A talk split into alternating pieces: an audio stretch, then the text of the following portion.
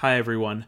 I know that we just released an episode yesterday and that we're straying from our usual Tuesday schedule, but I need to bring you this additional short episode today. I think all of us have been glued to the television watching the Russian invasion of Ukraine over the last week.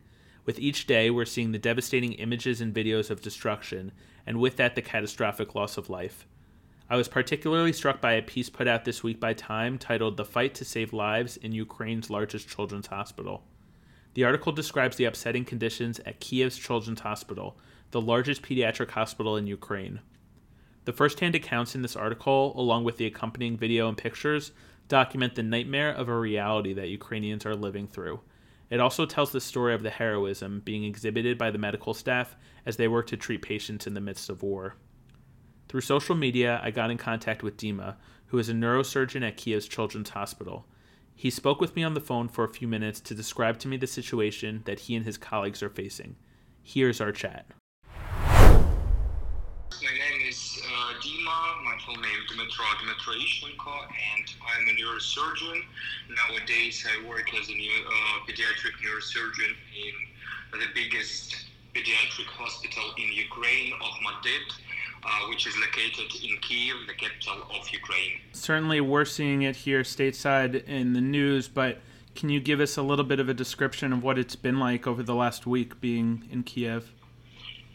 Uh, the situation in Kiev uh, is pretty tough nowadays and pretty difficult because we have uh, full war with Russia and Russian military forces uh, try to to take and to occupy Kiev, and they uh, provide uh, wide uh, military operation in Ukraine. Uh, of course, a lot of civilians uh, struggled with war and try to fight with occupants, but a lot of civilians came to us to our hospital uh, for medical help.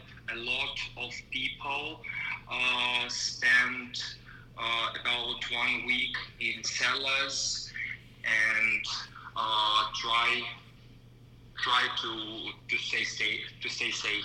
Can you tell me before all of this, what is the children's hospital like there? Is one of the oldest and uh, biggest uh, pediatric hospital in Ukraine. Nowadays, we have uh, two buildings uh, new one and old one. Uh, the new building is modern, a modern hospital for pediatric care in every in every branch of medicine, including uh, newborn care, uh, neurosurgical department, orthopedic. Uh, actually, we have all branches of modern medicine in this building before before the war. Before the war, we provide um, a vast uh, vast uh, majority of uh, surgical uh, interventions and uh, conservative treatment for uh, the most difficult medical cases for children from every every point of our country, and we had the biggest the biggest torrent of patients with uh, the most difficult uh, and unknown cases uh, in our country.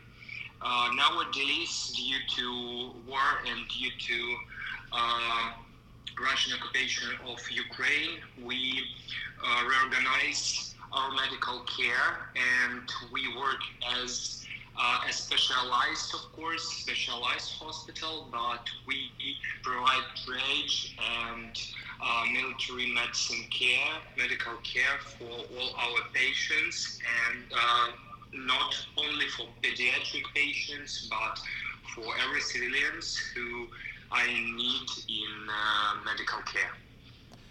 Sure, and I'm seeing in the news that a lot of the care has has been done in the basement, been done in, in public areas, you know, underground that are safer. Can you tell yeah, me about true. physically what it looks like there? It's, it's, uh, it's true.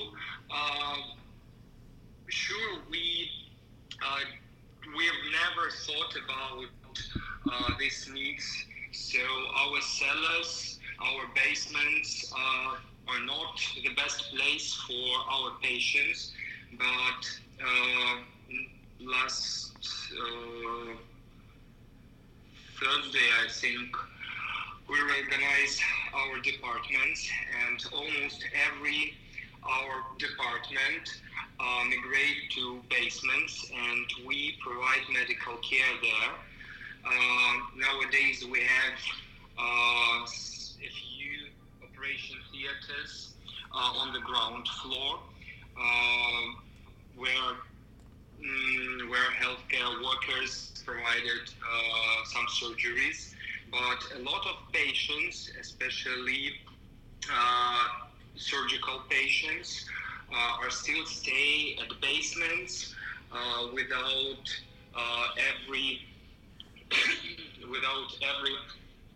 Uh, I so I'm sorry, I'm a bit tired because uh, I've stayed at hospital for six six days now, uh, without um, any uh, good conditions for them. For example, our department, neurosurgical department, moved to uh, to a cellar under Okhmatdyt building, main Okhmatdyt building, and now there are three patients with external ventricular drain uh, in cellars, and it's really not very good because it can cause ventriculitis or meningitis because uh, cellars uh, can't provide uh, good good staying conditions and good aseptic antiseptic conditions for our patients. And um, it's not only about neurosurgical patients. We have a lot of departments uh, who should stay in cellars. It's oncohematological uh, patients, uh, patients after transplantation of uh, uh, some uh, cells with lymphomas, with immunodeficiencies. It's real tragedy for, for our children, for our sick children.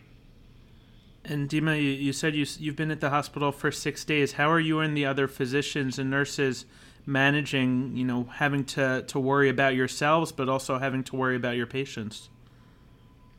Um, I came to my hospital at uh, first day of our war. It was December 24th, and I stayed here for five or six days now. Um, and you know, first first two days was the most difficult for all physicians because we uh, we had uh, a lot of adrenaline in our blood, and uh, our medical service uh, wasn't organized uh, in the right way.